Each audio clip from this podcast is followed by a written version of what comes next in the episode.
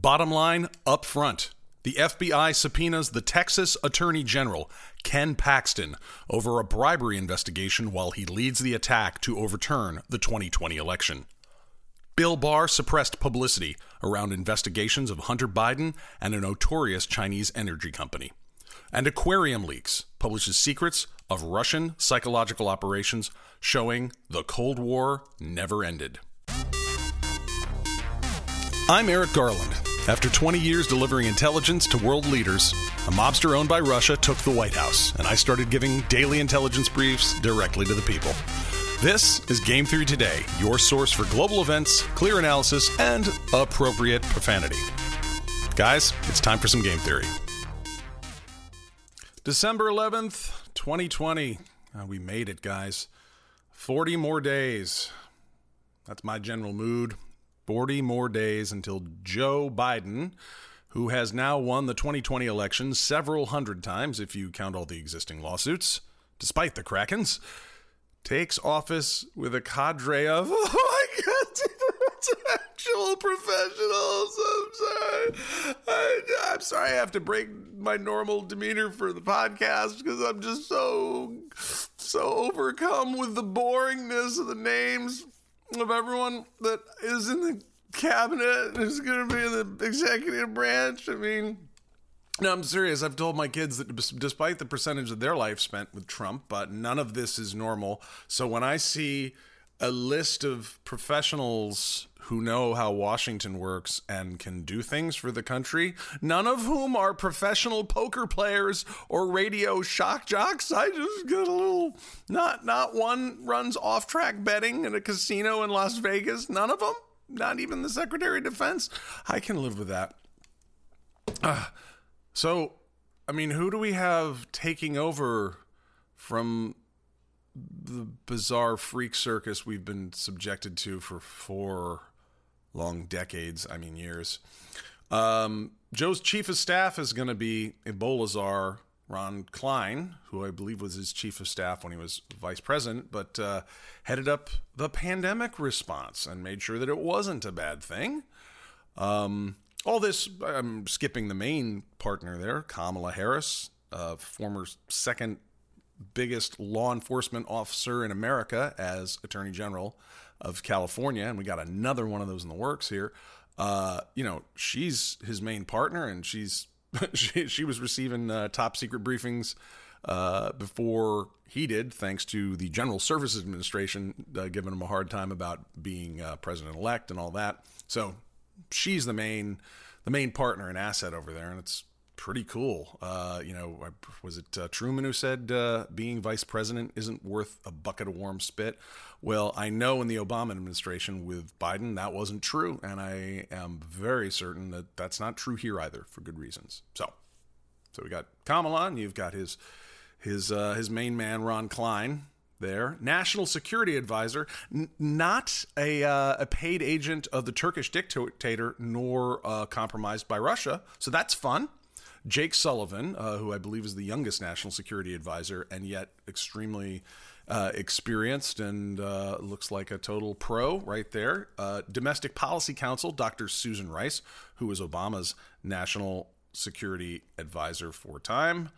Um, you've got at the Office of Management and Budget, Neera Tanden, who ran the Center for American Progress. Uh, the John Podesta founded think tank there, a woman whose name was strapped to mine because she had the uh, um, unfortunate luck of uh, finding my thread four years ago today on Twitter. Uh, it's time for some game theory, and said, "Hey, this is really great," and was. Uh, the target of the alt left for many years after. Turns out she's a, very experienced Washington executive and uh, it will be running one of the most important offices there, the checkbook, Office of Management and Budget. And one of the things that set me off four years ago today was I was calling a DC going, "Who's an OMB?" and nobody was an OMB. It's like they didn't even know that was a thing. Uh, they, like they had to Wikipedia it instead of that being one of the first jobs that everyone's clamoring for. You know, arranging the money to go places. Trump didn't have one for weeks. Joe, boom, boom. Got Neera Tanden in there.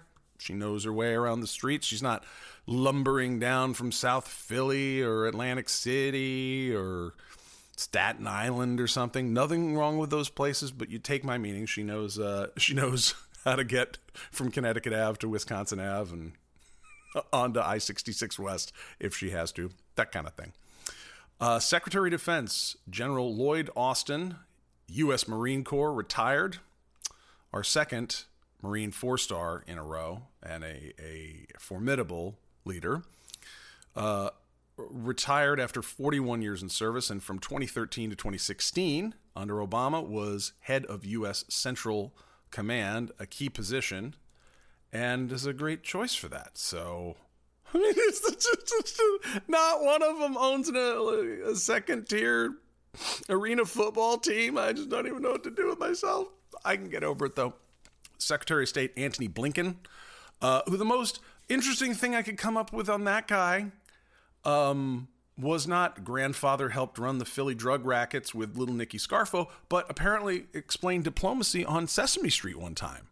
That's that's fun, and that's like the most colorful thing about his uh, his resume I can find, which just makes me that's so good. We're meant to be boring people running this stuff, um, and he was deputy national security advisor during the Obama administration. Uh, the director of national intelligence was someone I had never heard of. Was not doesn't did not have a radio show or a podcast with MMA fighters or anything. Avril Haines, uh, she was Obama's principal deputy national security advisor and deputy director of the CIA. Um, she worked for Biden when he was chairman of the Senate Foreign Relations Committee, and she would be the first woman to head national intelligence. So uh, that's very reassuring after the problems we've had with Ratcliffe, uh, you know, who used to be law partners with uh, registered foreign agent John Ashcroft and et al. And uh, Ric Grenell, who I never really want to think of ever again. Uh, Secretary of DHS Alejandro Mayorkas, uh, who was Deputy Secretary of Department of Homeland Security during Obama's second term, the first Latino to occupy this term. And given everything that's gone down at the southern border, it's certainly not the only thing that uh, DHS covers. And one of the major sins of the Obama administration was pretending like everything was about Mexico and build the wall. Um, and nevertheless, that's a very important border.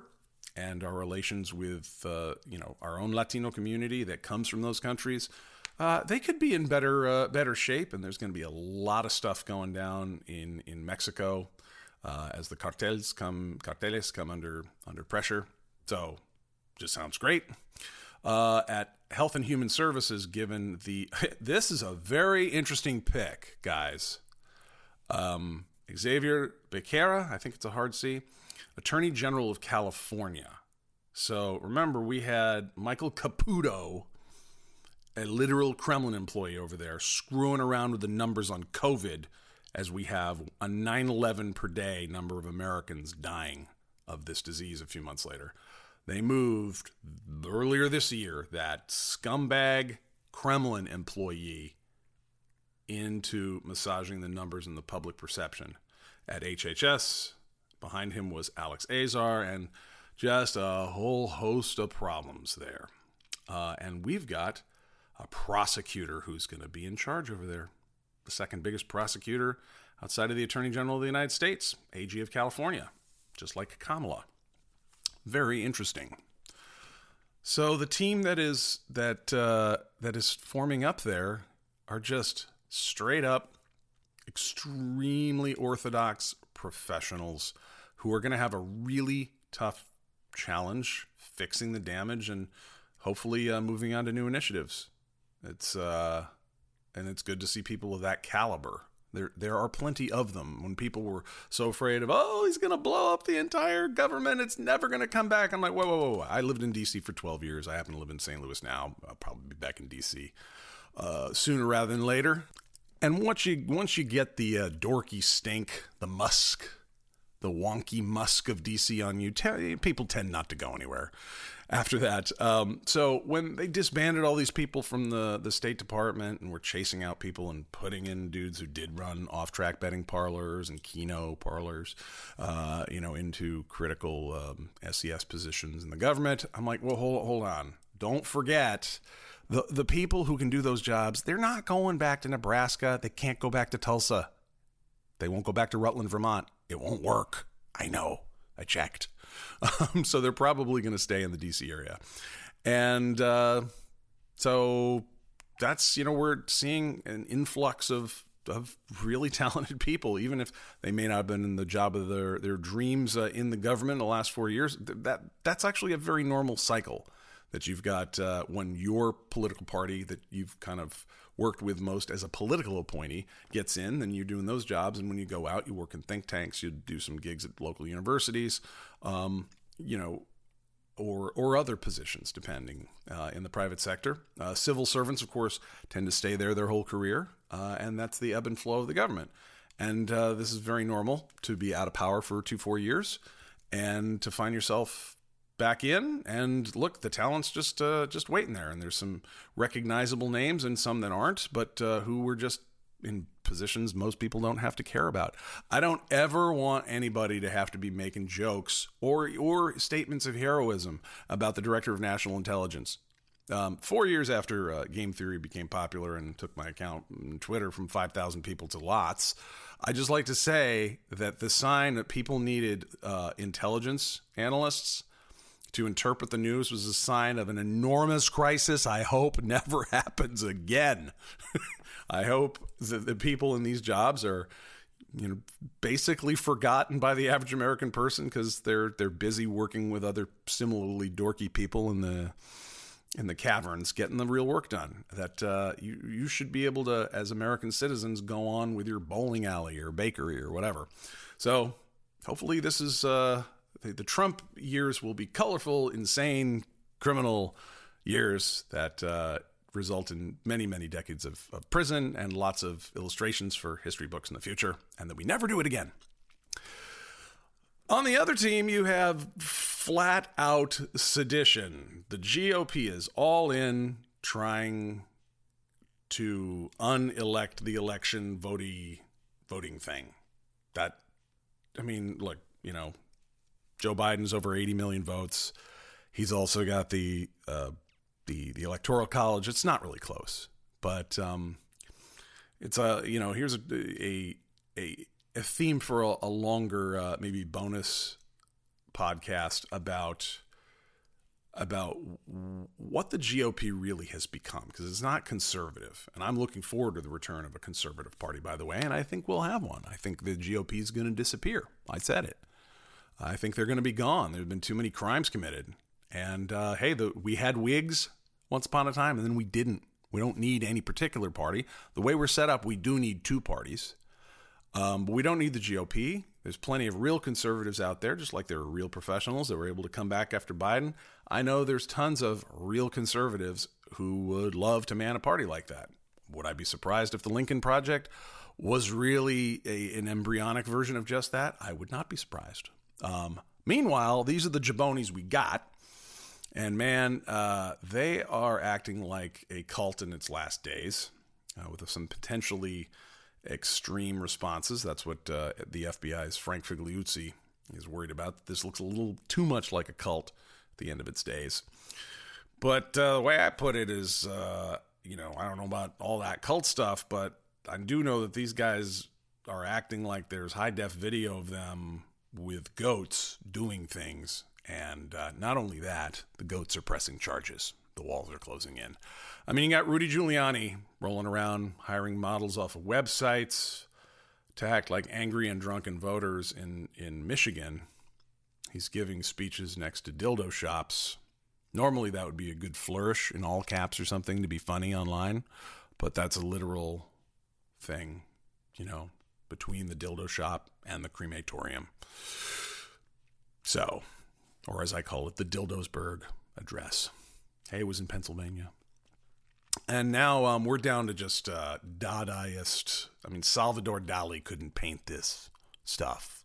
Texas is suing Pennsylvania. I gather there's a uh, a lawsuit with New Nevada, which isn't a state suing other states that are. And the whole thing's ungainly. And we've got real stuff to discuss. And with that, it is time for the PDB, the Profanity Daily Brief.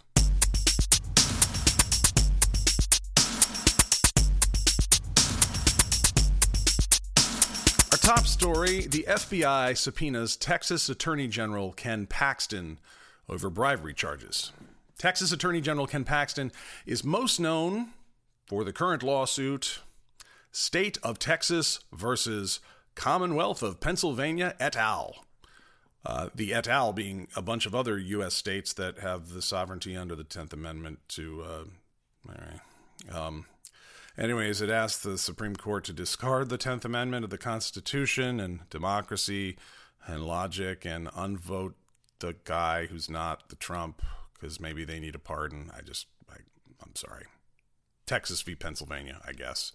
Um, I mean, it doesn't stand a, a better chance uh, than the last 55 Krakens, I suppose. By the way, the lifespan of a Kraken is now 0.09 Scaramucci's who, for those of you who know the metric system and get that joke. Anyhow, according to Courthouse News, which is my, again, my favorite news outlet because it features this thing called The News. So shout out uh, to Brandi Buchman. My man Adam Klasfeld has gone on to Law and Crime. Still check him out. Megan Minero. And everybody, this, everybody at Courthouse News, they're good. They do the news. Love those guys.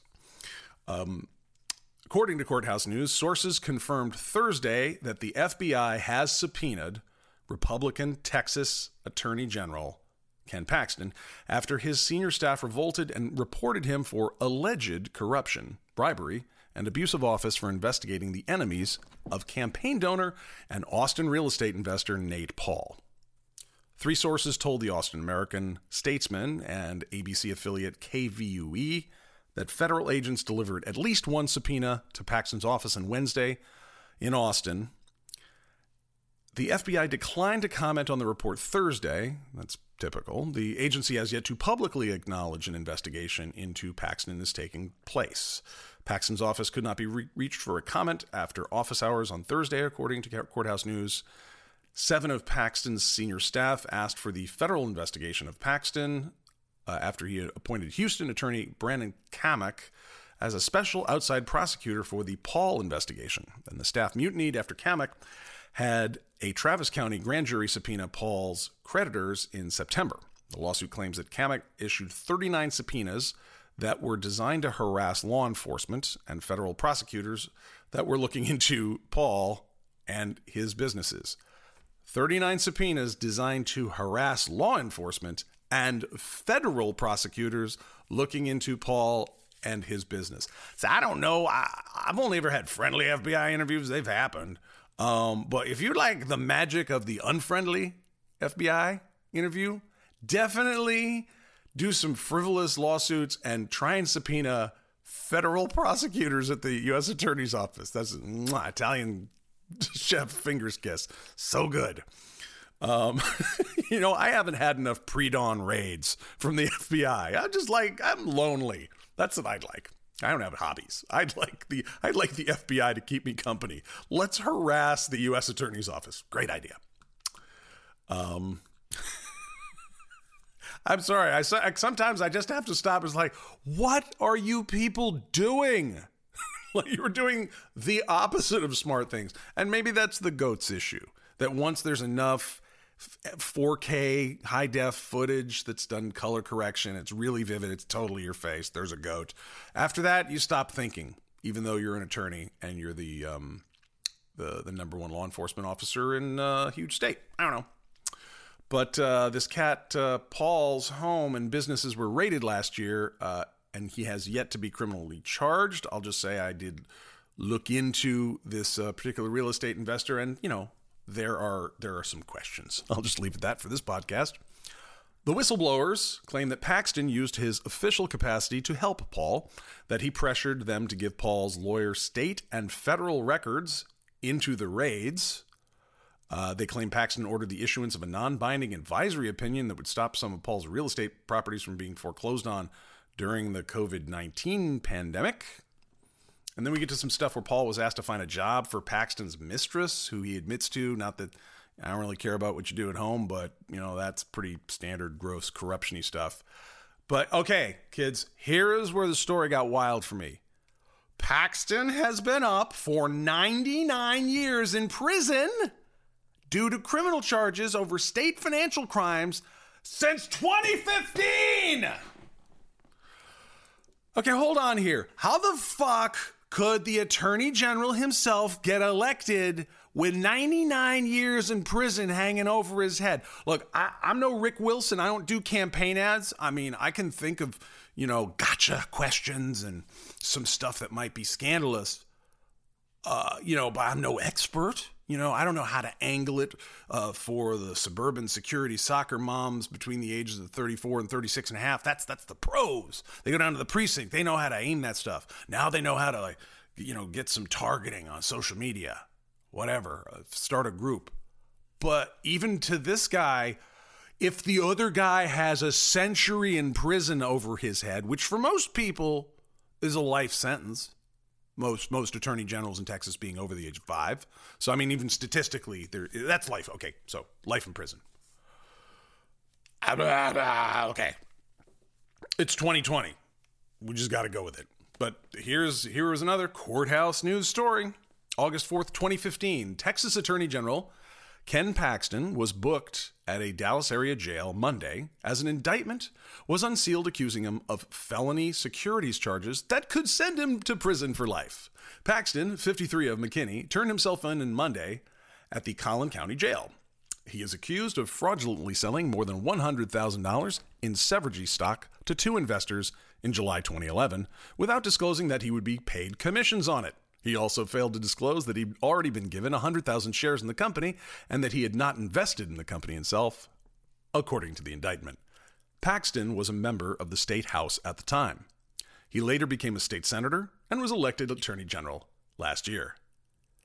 Um, then there's the other bribery charge he's also facing from October 5th, 2017, a Dallas area district attorney confirmed Thursday that her office is investigating embattled Texas attorney Ken, General uh, Ken Paxton for accepting a $100,000 gift from the leader of a company that was being investigated for Medicare fraud, or Medicaid fraud, pardon me. So I think we understand how this particular individual might be compromised and perhaps looking for a pardon from Trump, even though, well, wait a minute, state crimes, he's the attorney general. Maybe when you're attorney general and you're committing all those state crimes and you somehow stay in office, maybe the chances of you being part of a federal grand jury go up. You know, especially since you're part of some operation to appoint a special prosecutor to send a bunch of subpoenas at the U.S. Attorney's Office, which they'll tend to notice. given that there's 17 AGs around the country who are suing for Narnia to sue you know New Hampshire for voting a certain way. I mean, I just I you know maybe they're all like him. I don't know. Some goats, some alpacas. Hard to know. But that's just another vignette in uh, the kind of people that have been law enforcement officers and willing to come up with such ridiculous actions and statements, and it's an embarrassment to this democracy that those people are in office. Though I suspect with this kind of desperation, maybe they won't be for long.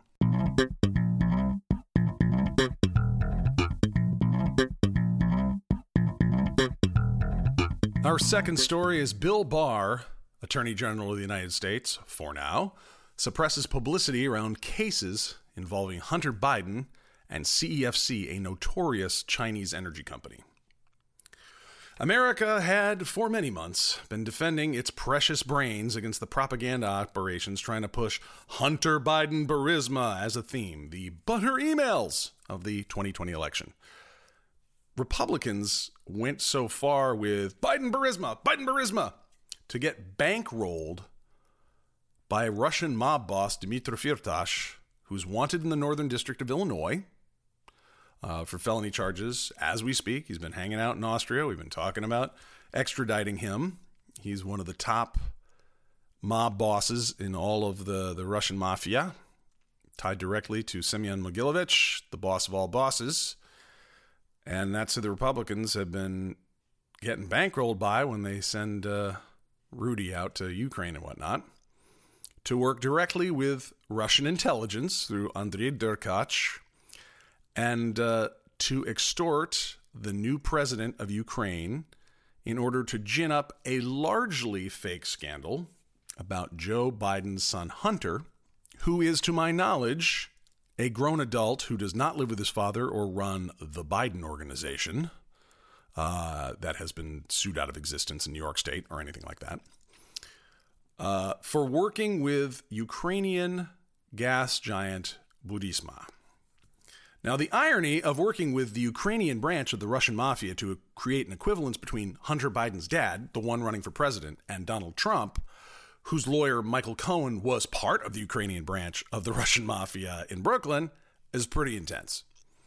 Uh, far more ironic was the fact that Hunter Biden and Donald Trump shared a more relevant and upsetting characteristic during the campaign ties to corrupt elements in China.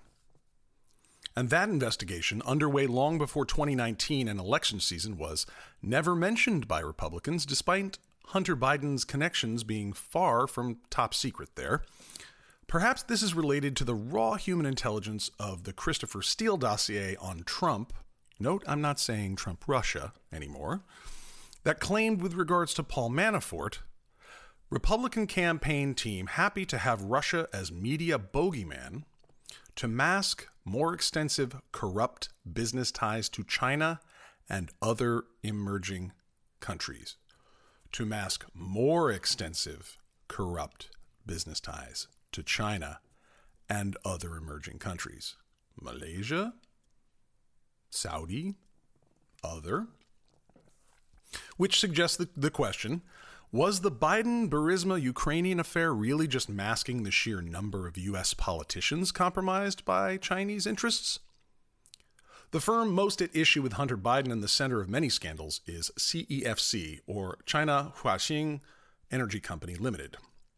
CEFC was expanding globally and an integral part of trying to acquire Rosneft, one of the jewels of Russia's fossil fuel business, the sale of which was promised to go partially to Donald Trump. You remember Carter Page screwing around in 2016? Uh, that's the deal he was screwing around with. That's CEFC, which Hunter Biden is connected to here. CEFC has had a significant relationship with the Czech Republic, which, by the way, I am not calling Czechia. I don't care what they say. It's Czech Republic. Because Czechia is just horrible. You should have asked English speakers first. Sorry, had to get that off my chest. Czech Republic the government of which has recently been pro Russian and pro Chinese. In September 2015, CEFC acquired stakes of multiple companies in Czech Republic, such as the brewery Pivovary Lobkowicz Group, airline travel service, travel agent Invia, the football club. You got to have soccer in there, got to have pro football, SK Slavia Prague, and real estate access, uh, assets in Prague, the building of the former Živnostenska Banka and na Street, Le Palais Art, Hotel Prague, and others. And sure, there are connections to the Chinese triads here, which are well, they're always bad. That's the mob in uh, in China, and it's global. And uh, the accusations of money laundering to evade Iran sanctions, everyone's doing it these days, kids, but they're never too hopeful for any company trying to get in the good graces of the U.S. But basically, once the ties of uh, CEFC chairman uh, Ye Jianming to the People's Liberation Army, i.e., the Chinese state itself, once those were connected to serious financial crimes such as the Foreign Corrupt Practices Act, charges uh, for Chiping or Patrick Ho in his scheme to bribe top officials uh, in Chad and Uganda, CEFC went bankrupt and its assets were sold off in 2018 all of which is very inconvenient for the son of a former vice president running for the highest office of the land. So here's what Wall Street Journal had to say about recent revelations about Biden and CEFC. Mr. Biden also did advisory work for China, CEFC Energy Co., as the company pursued deals in Europe and the Middle East. And in 2017, so this is after Trump is in, he was a shareholder in a venture that with that Chinese company as it sought a foothold in the US. While the joint venture never got off the ground, the Senate Republican report in September alleged an entity linked to CEFC paid Mr. Biden's law firm millions of dollars for legal and advisory work. Around the time CEFC was trying to break into the U.S., its activity became a focus of a corruption case brought by the Manhattan U.S. Attorney's Office, SDNY, which resulted in the 2018 conviction of a former Hong Kong official on charges that he bribed African officials to secure business benefits for CEFC. The company, which is now effectively defunct, wasn't charged in the U.S. corruption case. Mr. Biden is also a 10% shareholder in a Shanghai private equity firm and earlier sat on its board. Though the board position was unpaid and he's among investors who haven't recouped their investment, say people with knowledge of the situation.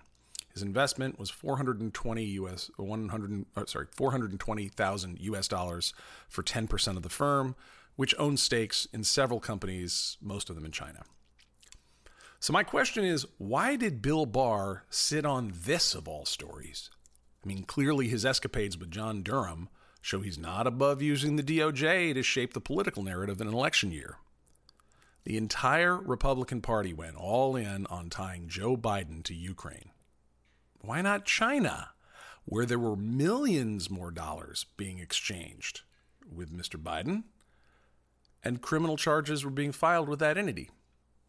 Perhaps it's because Hunter Biden is far from the worst in America when it comes to Chinese ties either.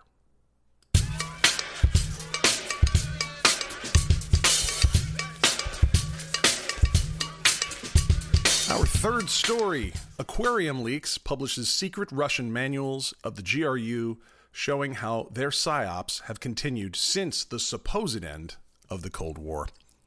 Michael D. Weiss is one of the preeminent journalists covering Russia today.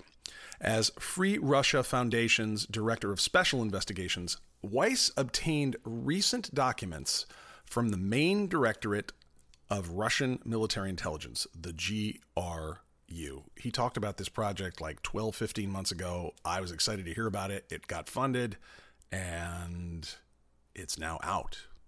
It's very cool. Historic, even.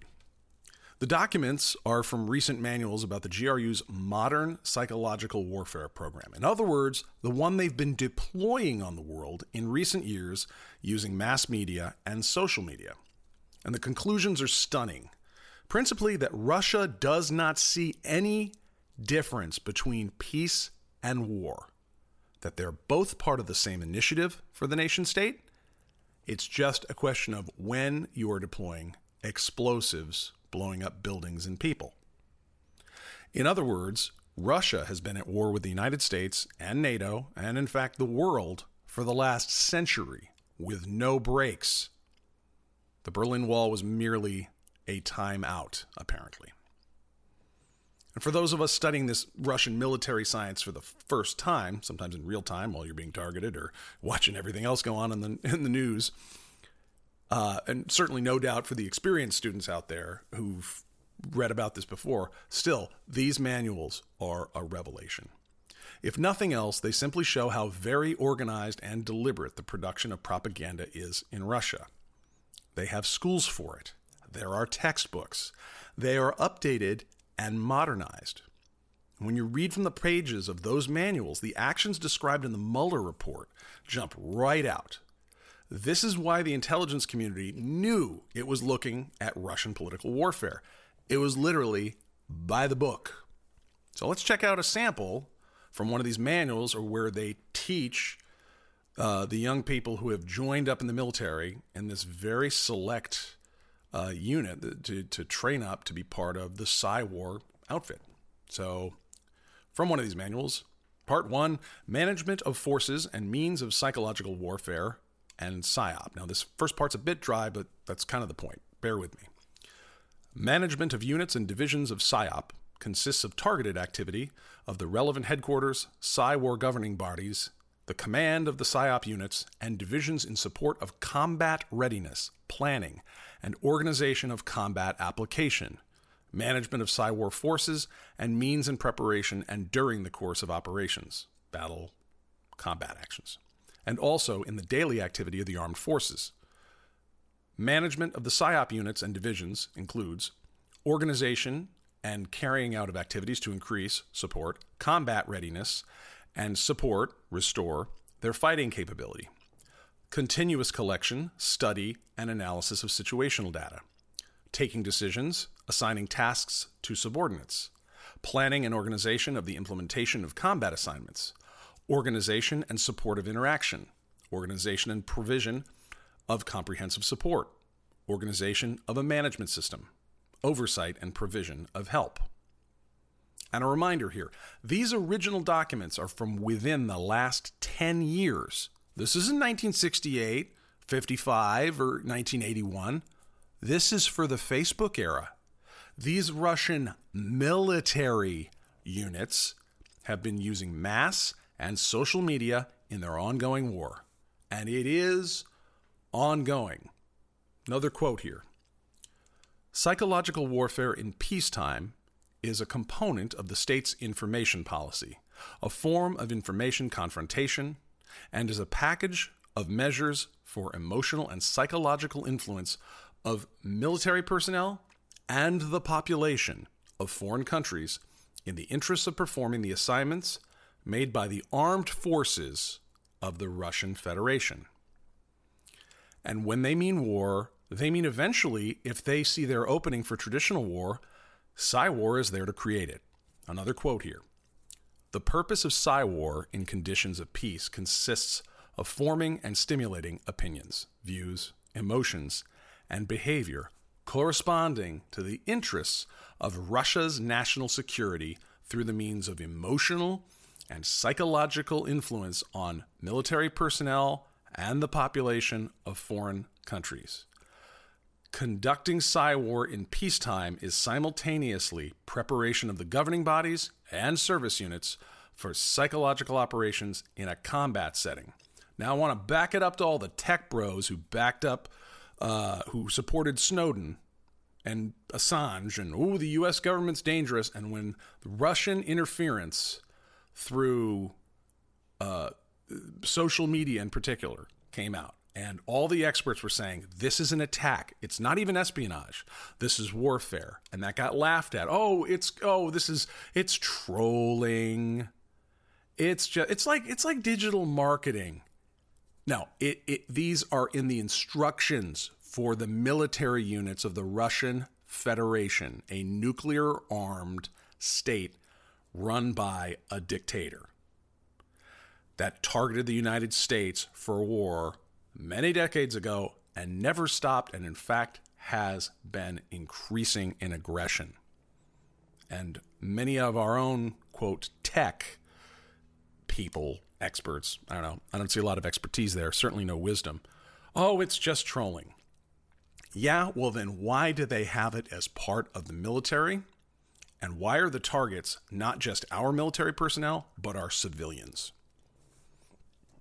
Put all this in the context of the Trump era. Here's another quote In domestic politics, introduction in the crisis areas of a state of emergency, tightening of the administrative and police regimen, increase in the activity of reactionary organizations and movements, persecution and ban of the activity of opposition parties and organizations, incitement of nationalist and chauvinist sentiments, abolition or suspension of traditions and freedoms, harshening of censorship.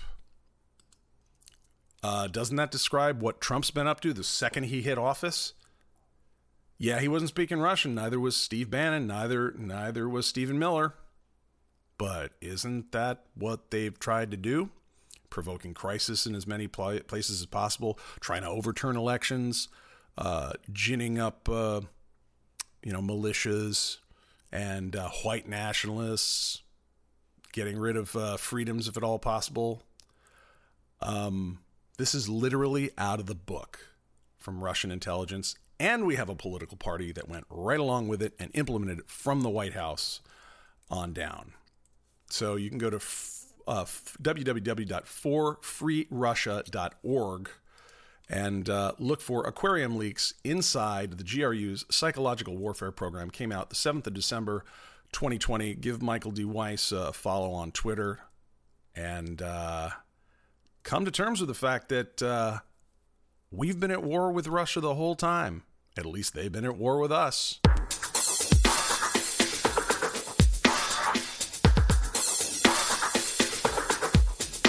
And now it's time for Today in Criminal Doom, the segment where I read more or less randomly from the happiest website in the world, justice.gov slash USAO slash press releases.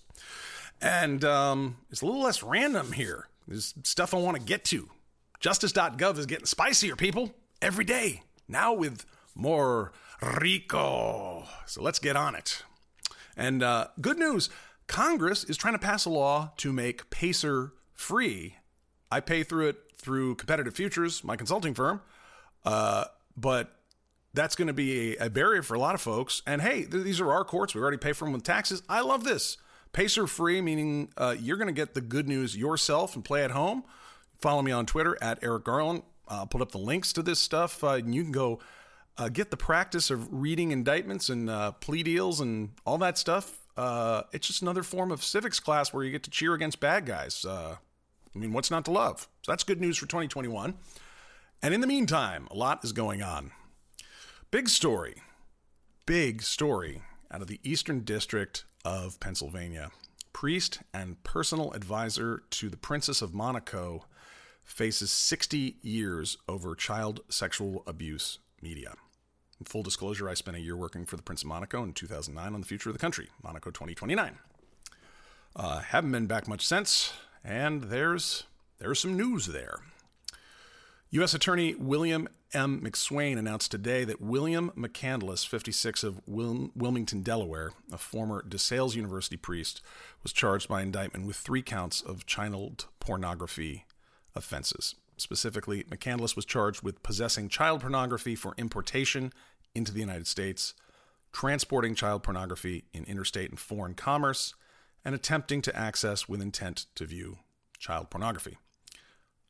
Up until 2017, McCandless had served as the vicar of St. Charles Parish in Monte Carlo. The priest had for some years uh, been advisor to Her Most Serene Highness Charlene of Monaco. From the indictment, while he was working overseas in Monaco, McCandless allegedly amassed a collection of thousands of images of child pornography, including what can be described as the torture of very young children, which he brought back with him to the United States when he returned in January 2017. Further, once back in the U.S., the defendant allegedly attempted to access similar images and also conducted internet searches for things like how to get off the grid, how to disappear, and how to erase items from the cloud. His attorney's December 3rd statement was ominous. Quote, there were some things going on regarding some things he found in Monaco relating to illegal activities that he found out about, Waldron said, refusing to go into specifics. The people that were performing these activities did not like the fact that he knew. Pretty ugly all around. Um, please notice that I uh, that I use the term child sexual abuse media. Uh, pornography is also a category that um, applies to adult entertainment, uh, and I think they're very different. I like uh, child sexual abuse media as a more precise and horrid indicator of what that is. Uh, and there's sadly very much more to come from that. I think you have uh, a lot of international stuff, a lot of elites. Uh, when I saw that the other day, I thought, uh, here's an indictment that's not going to end just there. A big one, a big one busting the big game, man. In the Sovereign District, the Southern District of New York, Vori Zakone, money launderer charged. Oh, we're under the Russian mob now. That's new. An indictment was unsealed that was charged the day before Trump's impeachment. It was just unsealed, but it was from uh, 4th of February uh, 2020. Thief in law's money launderer pleads guilty in Manhattan federal court. Daniel Daniel used fake vodka business to conceal the criminal proceeds of a powerful Vori Zakone. The Shulaya enterprise was an organized criminal group controlled by the Razhden Shulaya of Zakone, which is a Russian phrase translated roughly as thief in law, and which refers to high level criminal figures from the Soviet Union who received tribute from other criminals and laypersons within the Vor's protection. They license criminal activity by others and resolve disputes between members, members of the criminal community. Shulaya and the Shulaya Enterprise engaged in widespread criminal activities, including the transportation and sale of stolen property, wire and bank fraud, illegal gambling operations, extortion of debtors to its gambling operation, and the use of false identification documents and counterfeit credit cards in order to illegally purchase merchandise. Shulaya operated the Shulaya Enterprise in and around the New York City area, including Manhattan and Brooklyn, as well as in other parts of the country, including Las Vegas, Los Angeles, and southern Florida. Daniel facilitated the activities of the Shulaya Enterprise by conspiring with Shulaya and others to launder the proceeds of Elizabeth, uh, Elizabeth, no, no, Elizabeth's in here, illicit activities of the enterprise. Daniel assisted Shulaya in establishing a purported vodka import export business referred to as Troport and related Troport bank accounts that Daniel knew they were being used as fronts for laundering the criminal proceeds of the Shulaya enterprise. Hey, didn't Trump have a vodka business? Weird. Uh, as Shulaya's money laundering consultant, Daniel explained that Troport would provide a cover, quote, so these are verbatims, where Shulaya obtained his money. We're going to launder money for you. Speak into the into the microphone for the FBI Title III intercepts. Advised Shulaya on the detail of fabricating documents to reflect non-existent corporate debt in order to falsely lower uh, Troport's tax liability. F- non-existent corporate debt, fake bonds to get get the mob out of trouble? Tell me more. and described how this sham company and false documentation would allow the VOR to plausibly deny any potentially uh, potential money laundering allegations. What's so important here is that the Russian mafia, the Vori, rolled up control of the other organized crime activities in the United States. Getting at their money is critical, and getting to them, not their front organizations or the other folks that they're running, but getting the VOR themselves is going to be a major hit against organized crime in America. Related to the VOR, Eastern District, New York, that's Brooklyn on over, pure Armenian blood members charged with RICO. That's the Racketeer Influenced Corrupt Organizations Act, Chapter 96, the happiest book in the 18 U.S. Code. Pure Armenian blood members and associates indicted for racketeering and fraud offenses. Coast to Coast Enterprise operated under the criminal patronage of a U.S. based Vorizakone. Wow. It's like we're rolling up the Russian mob here. That's interesting. Audrey Strauss announced the unsealing of an indictment charging eight defendants with a variety of racketeering and fraud offenses. Of the eight defendants, Narek Mar- uh, Maruchan, Albert Maruchan, Mikhail Re- uh, Yehoyan, David Yehoyan, Vahe uh, Hovan- Hovanesyan, sorry there, guys, my Armenian is really rusty, are associated with a coast to coast racketeering enterprise known as Pure Armenian Blood, or PAB. You down with PAB? No, not at all and they are charged with uh, United States versus Narek Maruchan et al., the indictment, which has been assigned to U.S. District Judge Victor Marrero. This crew was also running money as a division, if you will, of the Vorizakone. As alleged, pure Armenian blood members enriched themselves and their criminal associates through a raft of fraudulent schemes that included years long efforts to steal others' identities, falsify documents, and spend other people's money as if there were no consequences. Thanks to the remarkable efforts of our agency partners, spearheaded by the FBI, members of this nationwide network of crime will now face serious consequences in the form of federal charges. The indictment is particularly interesting given the way that the FBI describes the structure of organized crime as revealed by the charges. FBI Assistant uh, William F. Sweeney Jr. said the members of this enterprise acted as if they were in another time, much like fiefdoms operated in the Dark Ages, in which tributes were paid to protect fellow criminals and settle disputes between members under the benevolence of the VOR. However, the actions we allege they've taken, like using electronic devices to steal people's identities, using fake credit cards, and setting up fake lines of credit at U.S. banks, are all modern day crimes. As a consequence, they now face modern justice. The reference to, to feudalism explains in very simple terms what we mean by organized crime families or syndicates being rolled up by more powerful enterprises. You get to continue to operate, but you owe tributes. And this is what all those offshore LLCs are, so the right people get, quote, a taste, which I think a term Trump used about like some of the COVID production. You know, we're going to take over this country. Oh, no, I know it's TikTok. Well, we're gonna buy TikTok and we're gonna do a partnership with people, but you know they got to get a taste. It's like, can this guy? He just talked about the bookies yesterday. It's like my my my numbers at the bookies. It would 97% to win the election. It's like, could you stop mobbing it up for like four seconds? But, mm, you know, webbed feet, a bill, white feathers, quack. Anyhow. And, uh, you know, a, a couple of uh, crazier sounding indictments in the District of New Jersey. Chinese man indicted for financing turtle trafficking ring. And I know that sounds like the pet store mob or something like that, but it turned out to be a, a money laundering racket where you've got uh, rare turtles of different sorts and they'd send them to different parts of the country and have money transferred in different places. I mean, you never know what these guys can get up to in order to make money, launder money from other sources. And uh, I find that kind of thing very indicative of how deep they're getting into, how clever these, these criminals are uh, finding their ways to hide the second economy, which may be bigger than the one that uh, we know about the first economy, the legit economy. The second economy, full of crime and other horrible things, has a lot of money every year, and you got to put it someplace. Apparently, turtles. And uh, the, the the last uh, the last indictment that caught my eye: the District of New Mexico Mescalero Apache man sentenced to federal prison for chainsaw attack because all that's left for 2020 is a weed whacker murder. We're getting there, people.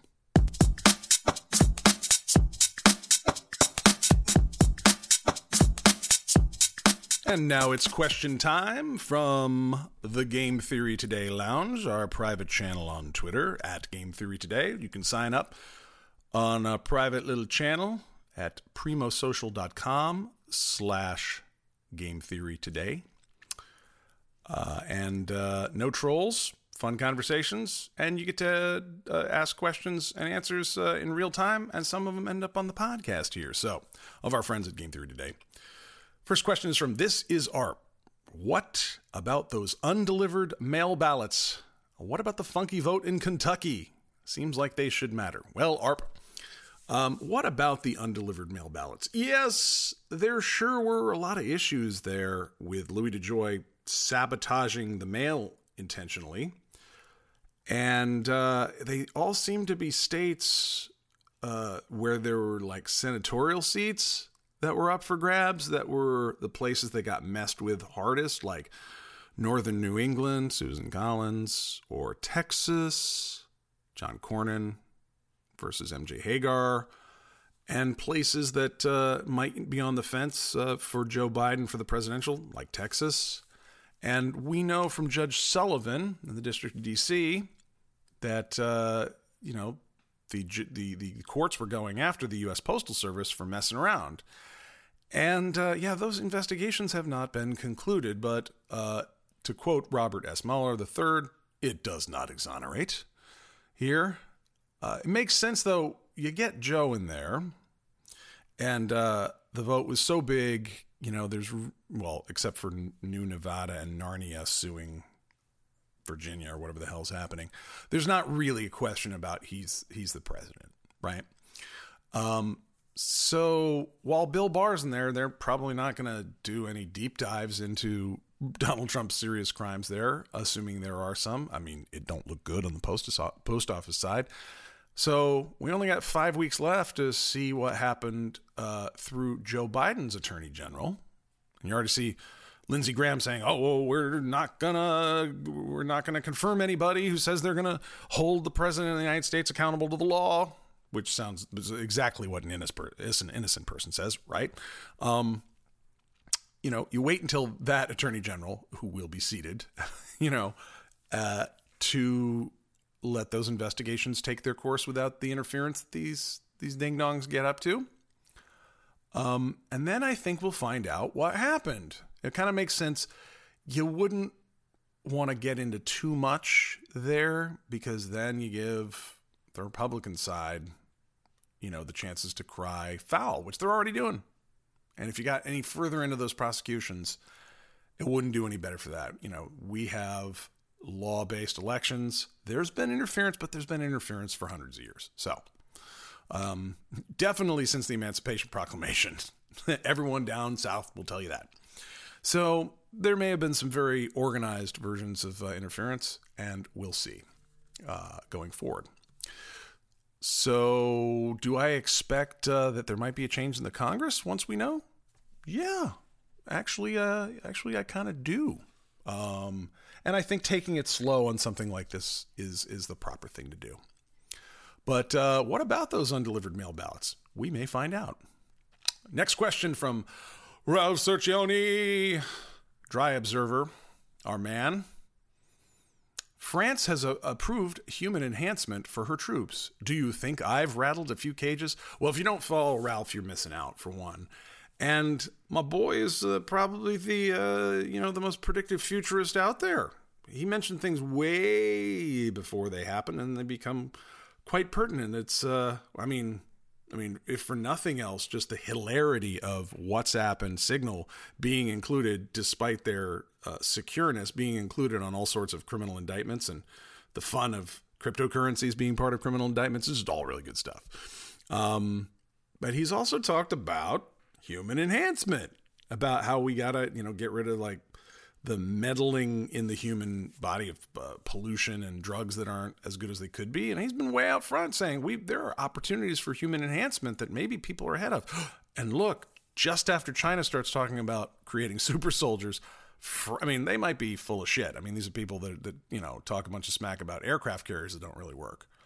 But France comes out and says something, they mean it, and France has approved human enhancement for soldiers within certain ethical boundaries. They want to make sure they don't push over the limit of what makes one human, which is always in development, which is a really fascinating statement.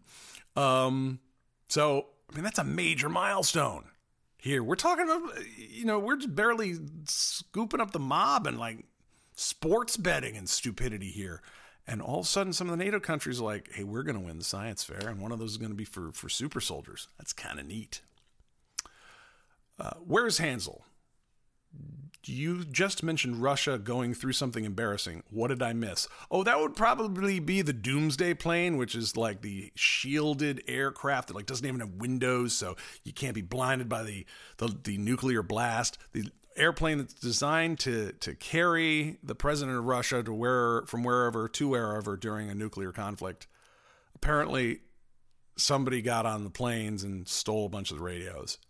Now, with these kinds of operations, they sound so much like special forces operations that this is a cover story for. It is really hard to know, but usually you don't put a story that sounds that embarrassing up if it's not probably more embarrassing than that. So it makes sense. Russia's losing the plot and they apparently are losing their radios like the their their their most prized airplane in the military is like some you know Nissan Sentra stuck in the airport parking lot for 3 months and somebody just like takes the electronics out of it. I found it funny. Chopin's Heart says, could Republicans like the Lincoln Project, Romney Flake, and others have a convention? Absolutely. You know, the political parties we have now, yes, we have a two party system, which we have since the days of, of Jefferson and Hamilton. But, uh, you know, the Federalists and the Democratic Republicans no longer exist as parties. They were replaced and, and this was more frequent in the 19th century than it has been in recent years. But we don't need a Republican Party. We don't need a Democratic Party for that matter. We do need two parties, it seems, because that's how everything's set up to allocate, uh, you know, the, the, the you know, uh, committees in Congress, if nothing else. Um, definitely don't need it for uh, for the Supreme Court, and we don't really need it for the presidency, but we do need it for Congress. Um, so there's probably going to be two parties at least uh, going forward. Do we need the GOP? No. Do I think the GOP is going to exist? Probably not. Why? They committed too many damn crimes, man. There's too much NRA money that was come from Russia. Too many things have been done, and I think the I think this next round with Biden administration coming out, uh, assuming that the AG has uh, in, you know independence, which I is almost a, a virtual guarantee yeah, I think the GOP might cease to exist. But I don't think conservatives are going to, nor do I think they should. I don't mean the Trump cultists. Uh, you can spare me your desire not to believe in science to the point that you're willing to run around and get a bunch of people sick so they die. And among, you know, other treasony things that I'm not interested in. But there's plenty of smart conservatives who just look, they're just not Bernie fans. They're just they're gonna go. Uh, they're gonna be the, sort of the the classic stand up uh, upon the train of history and yell stop. You know, get people to think about preserving traditions. I mean, real conservative thought of like, yes, I hear your social progress, but had you thought of it this way? That's a valuable thing in in politics, I think. You know, we are we have multipolar type thinking. We all include different uh, points of view in our own in our own minds. What we express in a business context, in a family context, we're we're all complicated. I don't think there's ever going to be one body of political thought, and I think things will come down into schools. And uh, while liberal and conservative has become very tiresome as as labels, I think there is such a thing as as more liberal and more conservative. And you know, we need a conservative party. We need coherence in that side of uh, that type of political thinking. And do I think the Lincoln Project is an embryonic version of that? Yes, I do. Uh, do I think I could be voting for a Lincoln Party in 2024? Yes, I do.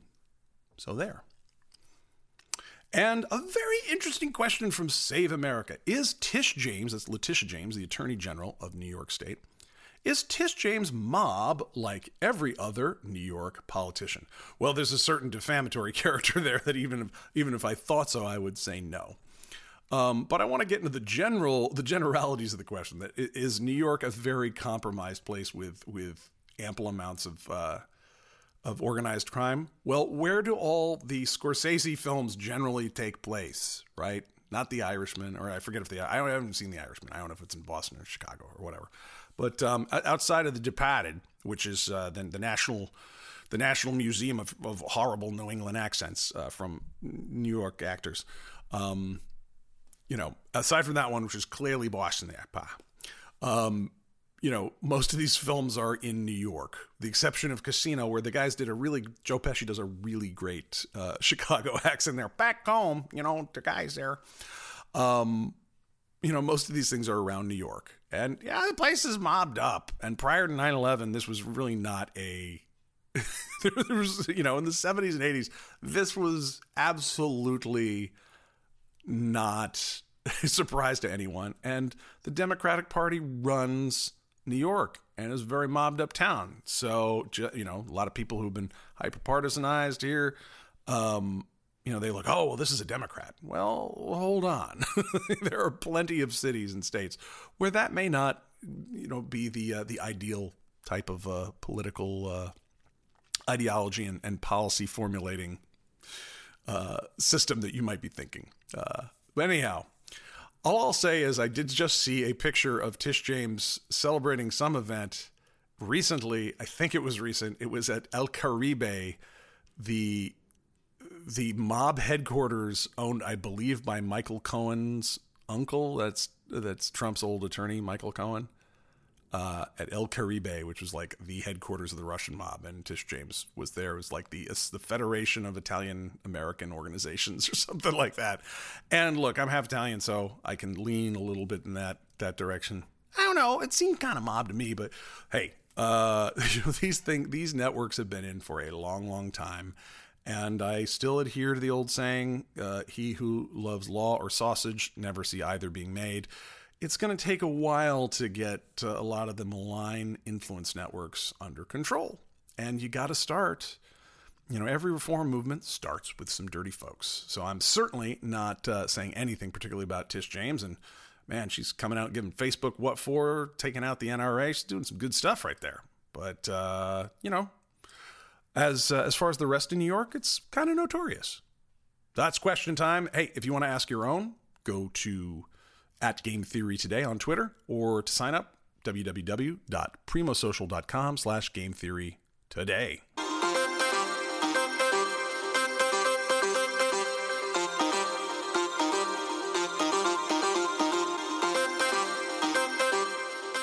And now it's time to wrap up with PAMFAM positive active measures. Remember, if Russian active measures are the things that tear a populace and a society down, positive active measures are there to build everything up. And that's what I like to end every episode of the Game Theory Today podcast with. The new Wonder Woman movie is coming out Wonder Woman 1984. And uh, for people who know me, who've heard me drone on about this uh, at, at ad nauseum, I love the first Wonder Woman. I've seen like a zillion times.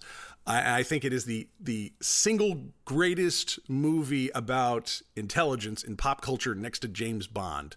For for reasons I will bore bore your brain out with, uh, because uh, you know after the conflagration of of Austin Powers, you get the rehabilitation of uh, films uh, Rogue One and uh, even Hamilton, um, you know, that are making Intel look cool again.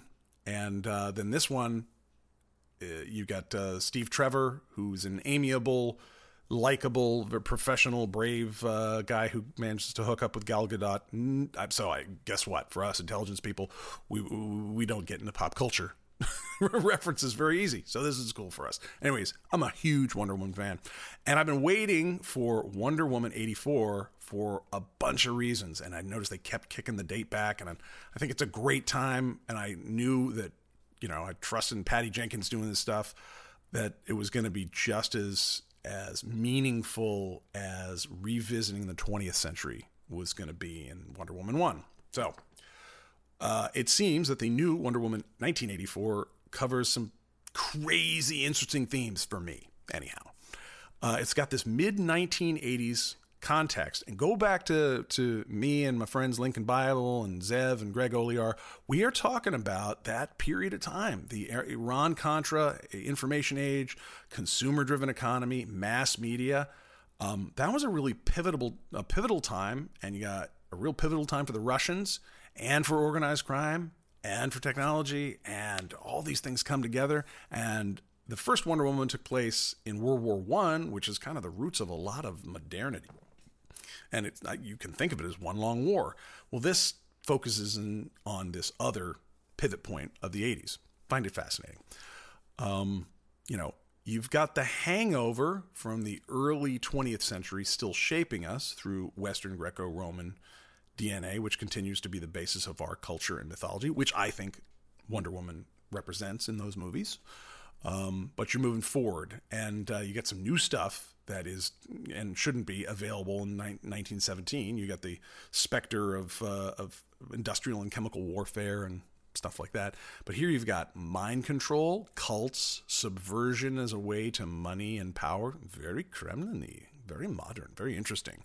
And also, America is the main war zone instead of Europe, right? Which exemplifies the Cold War. And uh, I haven't seen the thing yet, and it's coming out in a few days. I can't wait. This is just uh, this is just looking like exactly up up my alley. And if it's anywhere near as uplifting as the first movie, you guys got to check it out. Uh, Patty Jenkins is apparently moving on to Star Wars. She released a little clip uh, yesterday that looked awesome. I didn't realize her her father was a fighter pilot and gave his life for this country in his service.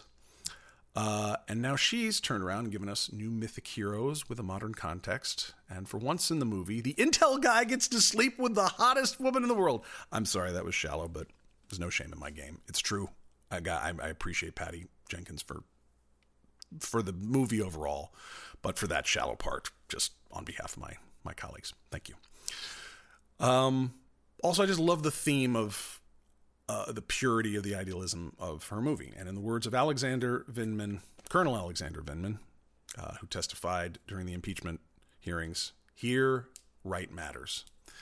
And uh, echoing the words of my dear friend Anne Gertz in Paris, salut Anne, uh, Diana says, only love can truly heal the world. And that is a pretty Pam Fam positive active measures message. So thanks to all our sponsors. And to check out more of me, see me on Twitter at Eric Garland, E R I C G A R L A N D, and join uh, Game Theory Today, primosocial.com, Game Theory Today. 40 more days, folks, until until the Biden administration. Stay frosty.